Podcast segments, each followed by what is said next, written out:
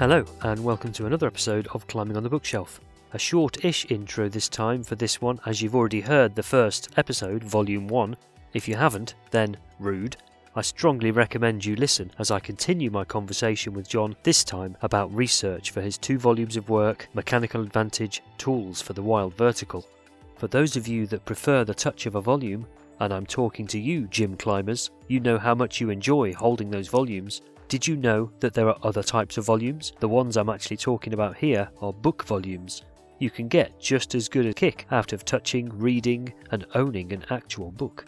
These volumes are called Mechanical Advantage Tools for the Wild Vertical, about climbing gear history, the evolution of climbing gear, and designs that have shaped climbing as you know it today. Then, John reminds us of another use for his portaledge design rainforest activism. Awesome.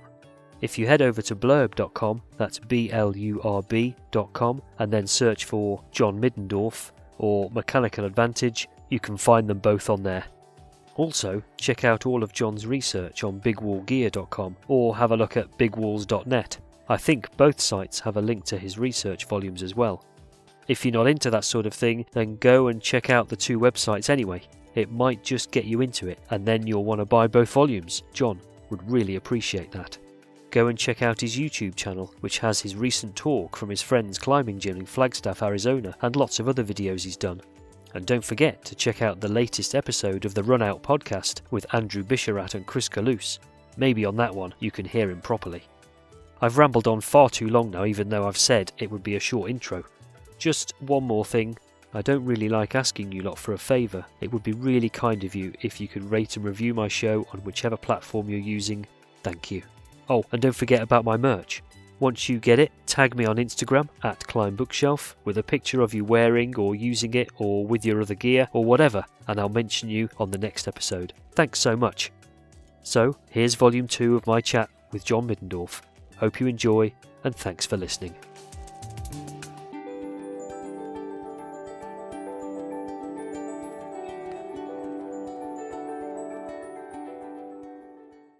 So, if it's okay, maybe we could move on to a bit of your research that you've been doing about past climbers.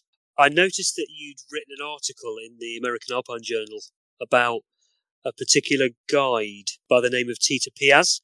Yeah. Perhaps you could expand on that a little and, and what you've been finding out about him. I've heard him very recently, not just in uh, David Smart's book about Emilio Comici, he was mentioned quite a few times there, but also by a new podcast with Christian Beckwith. Uh, it's called 90 Pound Rucksack. It's about the American 10th Mountain Division and how they were involved in World War II and how they started to shape American outdoor recreation and things like that. Um, and his the, the last episode that I came across that I listened to, I think was episode two. He mentioned him a couple of times. It was just pure coincidence that we'd had a little chat about um, this particular guy, and he came up in in another podcast last week or something that I listened to. So he must be quite an important person to Well, yeah. find out to find out about. Well, I think so. I, I think, it, you know, there really hadn't been anything written in English about Tita Piaz, even though he wrote a book in Italian and it's been translated in German and French, I believe.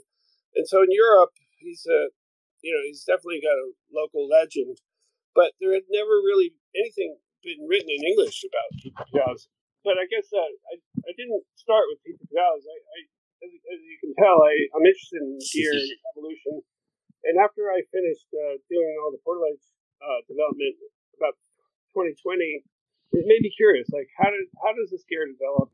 How does it evolve? And how do techniques and tools uh, interlace throughout history? And so I started looking into that. And when I started climbing, it was it was basically like Otto Herzog invented carabiner, uh, Hans Fiechtl invented the piton, or uh, Dülfer invented the rappel, and you know, it's like those climbers had done had kind of brought modern climbing.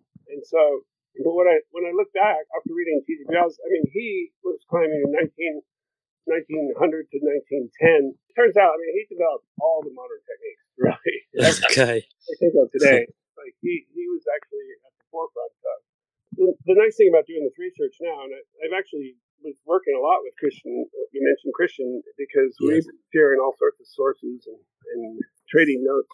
But when I when I read Tita Piaz's book, I was like, wow, you know, not only did, was he like one of the boldest free climbers of that early area, he also you know was doing hard, bold lead climbs and using pitons and sometimes bolts to set up climbs for his clients.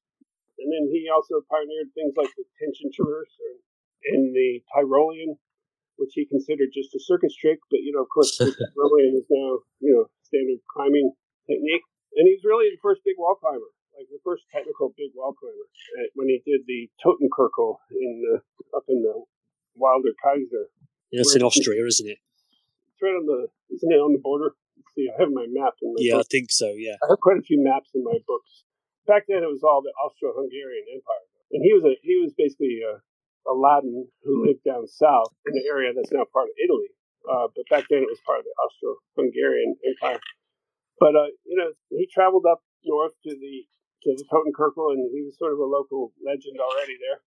And he envisioned the line, and he was the first one to sort of say, "Okay, we can go up there, and then we can pendulum, we can tension traverse to connect in with these other features." So that's that's a really a new technique, and that's 1906 that he did that. So that was really quite a breakthrough. Nobody before then had ever thought of doing that. Well, you know, I've researched it quite a bit, and there's really, I mean, it might have been done on a little crag, or probably had been done on a crag, but that was the first time like a major test piece was climbed. Not on that scale. Yes, I Yeah. understand. Yeah. Yeah, so that, I mean, in a sense, it was really one of the first technical big walls. Tomasson ascent of Marmolada in 1901, probably first one of the first true big walls.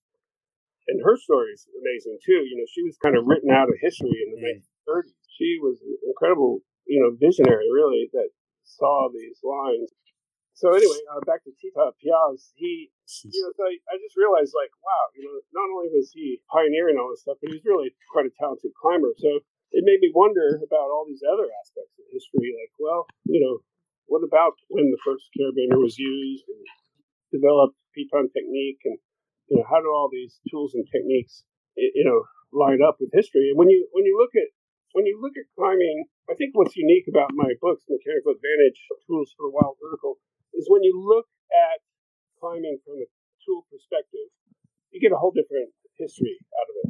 You know it's not necessarily the hardest or the you know the biggest number but it's really about um, you know who's being the most clever uh, seeking out their vision for uh, inspiring climbs really Yes. because the tools really do play into to how things can be climbed and obviously you know during the same era a lot of the big mountains were getting you know put up with with iron ladders basically via ferratas you know that, that Okay. Yeah. Sure. at the same time.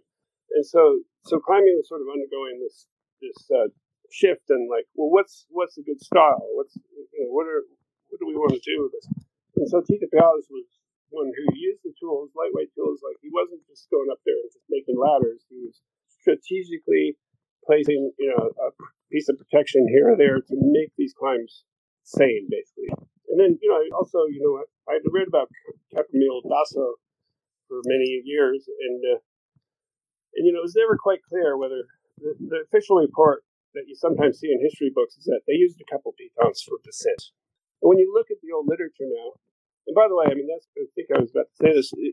The way this research was really facilitated was, I mean, I, I can speak a bit of German, but with Google Translate and these journals online, you really just start delving in deep into the past history Sure. Yeah. I think that's sort of was a real limitation for the historians who have written great books in the past, but they weren't really able to really delve into the nuances of, of what was being published in the journals. So, but you know, so that 18, that original route in, done in the 19th century in Campanile Basso, that was actually quite a few pitons on that descent.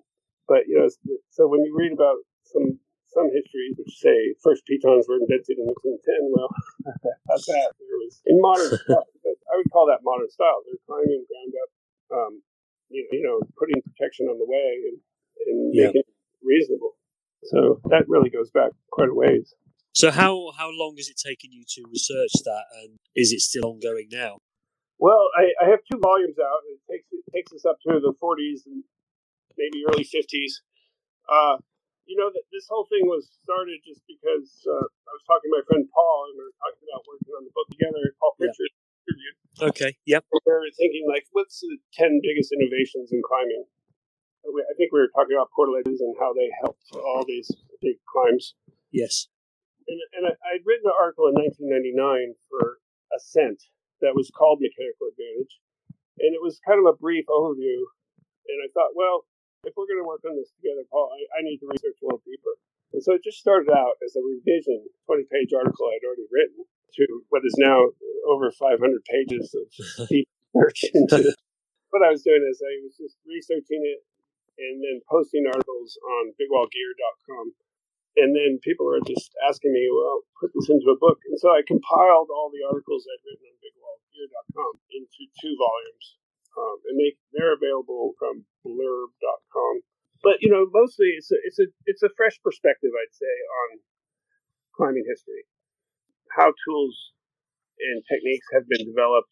But there's a lot about the people too, and the interesting aspects of the of the famous about in climbing.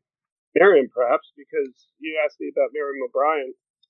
In my understanding of her before I started reaching her was she a great free climber in the 20s, didn't like pitons because she wrote about pitons in the 50s. But when I started reading her book and, and reports about her and articles that she'd written, I realized like actually she was really the first American climber and the best American climber doing bold piton protected climbing back in the okay. 20s.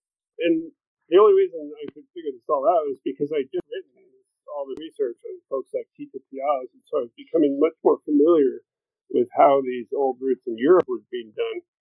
And Miriam O'Brien was really, he climbed a lot in the East Coast and other places in North America, but mostly yeah. she was focused on climbing the hardest climbs in the Alps. He went to Chamonix and the Swiss Alps and the Dolomites. So I was familiar with the climbs that she'd been doing. I'm like, wow, well, those were all climbs that people were using pitons, innovating, you know, like new techniques with bull yeah, sure. climbing and one of the challenges I think she she, she was experiencing was well, basically in the 20s and 30s, you, know, sort of a rise of fascism globally, and women were just having a hard time getting a foothold in the in, in the you know climbing world. Yeah, sure. There's a bit of a funny story when she climbed the Grepon. Yeah, um, there was like a funny quote that some guy obviously wouldn't go down at all today something about it seems to have disappeared now that it's been done by two women alone. Yeah. Um, because it used to be used to be a very good climb. Yeah. Well, it's incredibly sexist back. Oh, absolutely. For a few period. And that's another interesting aside I think I, I have sort of uncovered a lot. Is my theory is like before World War One, climbing was very egalitarian. The top women climbers were climbing every bit as, as challenging climbs as the men. Very egalitarian and, and recognized so. You know, where, there, where there was a mutual respect. But in the 20s and 30s, I think it sort of reverted back to a little bit misogynistic kind of attitudes. Um, yeah. And uh, there were historians in the 30s, Rudatis, I, I talk about him a little bit in my book too. He actively spent pages dismissing Tomasson's ascent of Marmolada in 1901. really one of the most mind blowing roots of that era. It should be in every history book. And, and you still, there was National Geographic great climbs of the era, and they have all sorts of climbs from before and after that, but it's sort of been lost. And so I think, you know, history is written by the victors, I guess. But uh, anyway, back to Miriam. So, yeah, I just discovered, like, wow, she really was one of the world's best climbers and there, not only her, but there was a whole group of really talented women in the East Coast of the U.S. And okay, I think in France they really recognize the French women climbers, but um, but Miriam's recognized. I mean, it's not like she was forgotten. She was always a bit of a sideline to her husband, Robert Underhill, who who was an editor of the Appalachian Mountain Journal. But when you look at his experience versus her experience, I mean, she was just so much more talented climber, and uh, you know, I just think underestimated would be term than forgotten because when you look at her accomplishments, I mean, for sure, she was the Lynn Hill of the 1920s. People think know that, I think, but not only because how well she was climbing, but also just you know how she was her, her vision of what climbing could be. I try to bring that out a little bit in my books and so your books that you've written, they're in two volumes, on there, I believe. Um, one is for European and one is for North American. Is that right? Mostly, yeah. I mean, I, I include there is developments in Japan and other places that I okay. include. But mostly, the volume one is really about like the emergence of tools like uh, carabiners and pitons and how they were used and how these walls. It's really big wall focused in a way. But of course, that was what climbing was uh, in that era too. Okay. and then volume two really is about mostly about North America. But for example, Conrad Kain, who did most of his um, his claim to fame, I guess, would be in North America as a guide up in the in the Canadian Rockies. I mean, I, I cover 20 30 pages of his incredible climbs that he did before he came to North America, and uh, that also, you know, so there is a lot of Europe also in volume two, but it's really about how the awareness of climbing developed over the decades, you know, established uh, the standards. We'll now take a quick break and get back to the show after this ad. Are you tired of drinking your morning coffee out of boring plain mugs? Look no further than Climbing on the Bookshelf podcast mugs. The mugs are designed with the avid climber in mind. With the show's unique design, you can show off your love for climbing literature and the podcast at the same time. Whether you're sitting down and listening to Climbing on the Bookshelf, a pro climber, or just starting out, the mugs are a perfect addition to your collection of climbing gear. But wait, are you looking for more ways to show your love of climbing for your favourite climbing literature podcast? Look no further than our exclusive Climbing on the Bookshelf unisex t shirt. Not only does the unisex t shirt look great with the show's logo, they're also incredibly comfortable to wear. The unisex t shirt is perfect for any climbing activity, whether you're hiking to the crag or just lounging around waiting for your turn at the climbing gym to send your next proj. With different colours and sizes available, you'll look great even when you're sitting down and reading a mountain literature book, of course. How about a climbing on the bookshelf tote bag? This is the perfect accessory for carrying some of your climbing gear. You can even use it for non climbing related shopping outings too. But why would you do that? You could put your groceries in it, put a picnic in it, maybe even that new mountain literature book or guide that you've been hankering after in your local bookshop. So, if you're a fan of climbing literature and love listening to Climbing on the Bookshelf, don't wait any longer to get your hands on our exclusive Climbing on the Bookshelf mugs, unisex t shirt, and tote bag.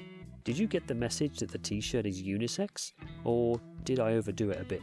Order now and show the world your love for climbing and your favourite climbing literature podcast. See the link in the show notes or head over to Instagram at Climb Bookshelf where there's a link in the bio. Happy climbing, and now back to the show.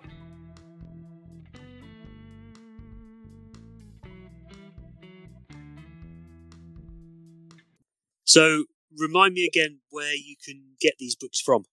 Uh, well, I, I, as I said, I've compiled the. You can go to bigwallgear.com and read all the articles as I wrote them. I did do a lot of editing. I've compiled PDFs, and they're available to download for free at bigwalls.net.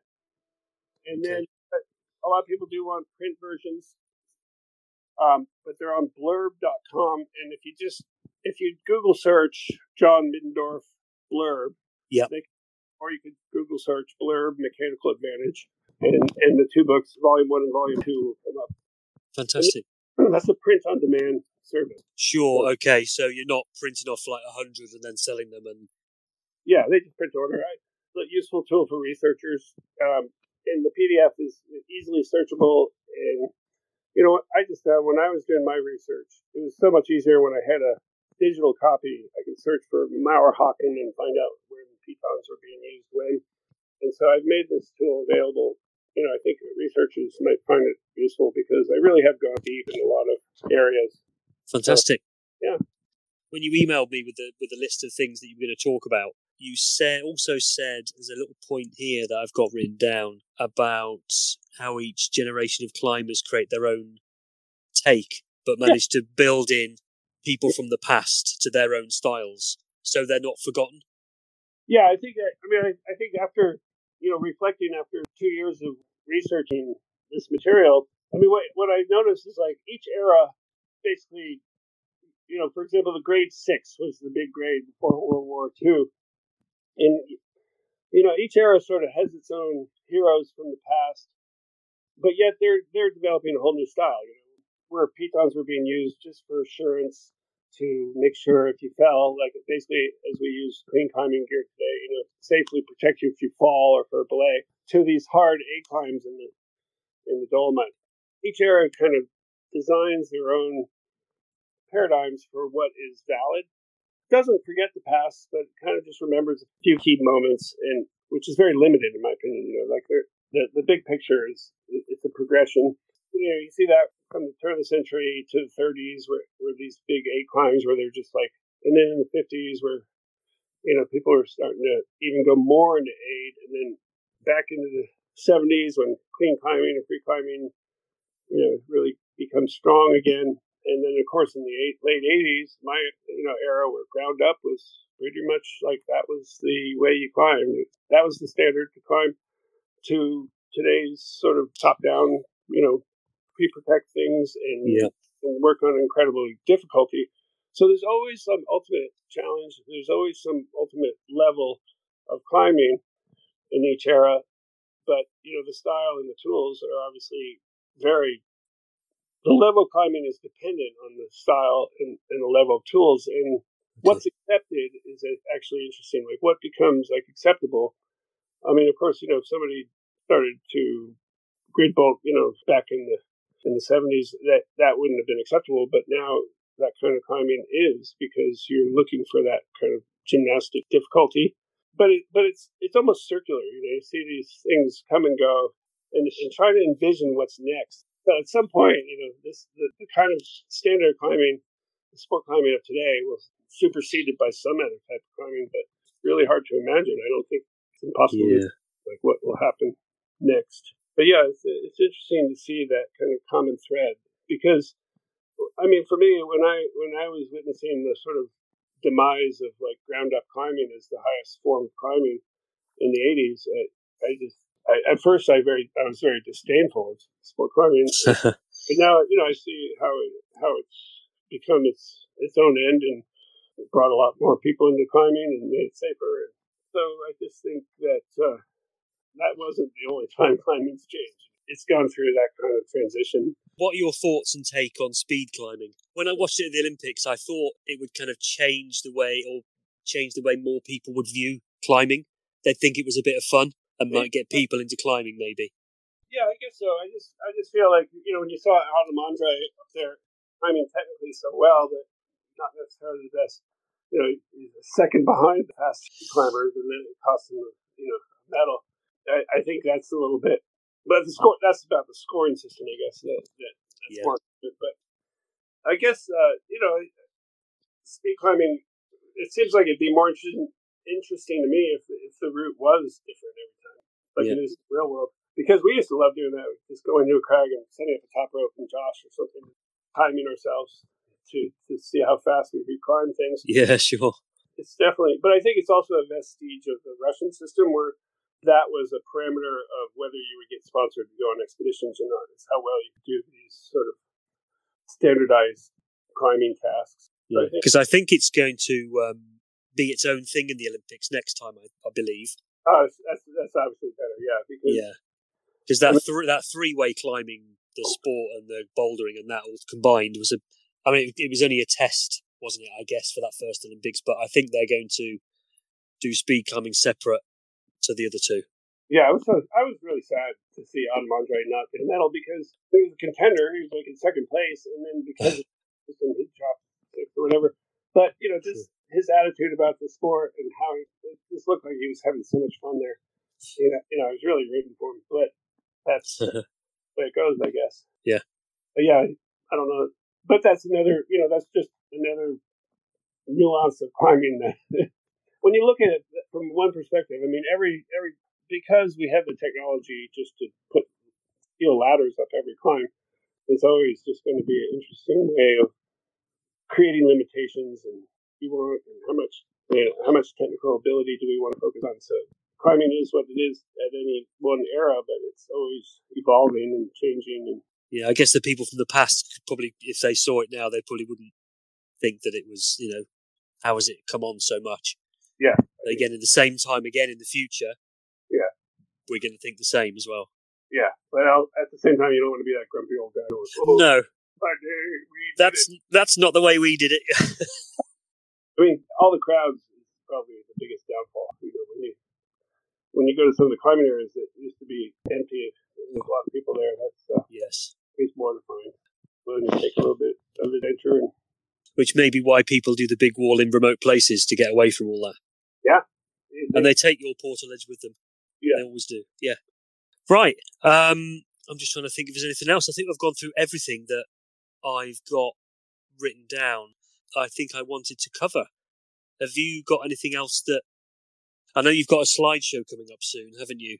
yeah, Um, great warm up for being in front of. and in, on your website, you've got quite a few slideshows written down yeah, um, from all over the world. Are you are you going to be showing all of those, or is it just the one particular thing you're going to be concentrating on? Oh no, I completely just collected a bunch of random photos for this one. It's like how I got started, but I'm trying to link in like how, why the why I wrote these books because the, the show is ostensibly about showing the books, but really, I guess when I realized that when I look back, it's like I've always just been really interested in the engineering, mechanical aspects of climbing. Yeah, I mean, I, I love soloing. I probably soloed more yardage than any other type type of climbing in my time. But you know, you know, it's even that is like using the minimal amount of gear, chalk bag and shoes, to be efficient with moving on rock. So I'm trying to link in like how all these things I've tinkered with in my climbing career, and I'll also use them to accomplish new climbs, and uh, how that links in with you know, basically why I'd be interested in, in the history of tools and how they yeah, yeah, because that that will inform where it's going to go too. yeah. Sure, fantastic. I'm very conscious that we've we've been chatting for well over an hour now. I don't really want to take up any of your time. I mean, um, So Stuart, I really appreciate it. It's been really fun. yeah, it's been great. It's been absolutely incredible. I, I, in a way, I can't believe I'm talking to John Middendorf. I just, it's, it's unbelievable. I know we've been following each other for a little while. I don't know um, either on um, Instagram or Twitter. Actually, Twitter I don't actually use very often anymore. I think it's I think it's dying a death a bit now. Well, Um, No, but I'll probably delete that too. I, anytime I'm on social media, if I, if I get more than a few hundred people, it's about what I get as well at the moment. but yeah, I just keep deleting my social media here and there. But Mm. balls.net is around, and I usually post any news or things. So yeah, on- so so yeah, where where can people get hold of you if they want to follow you? Well, Instagram, John Middendorf 4, but as I say, that could be temporary. But Big Walls dot probably maintain. Um, I guess one thing I would like to say is like, Yeah.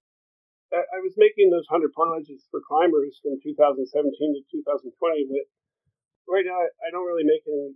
I, I still make a few like high tech ones, but I've been making sort of a disposable portaledge that's still strong, a little bit heavier for the Tarkine activists. So I Okay. live you know, where the forests are just incredibly beautiful, so unique, these temperate rainforests.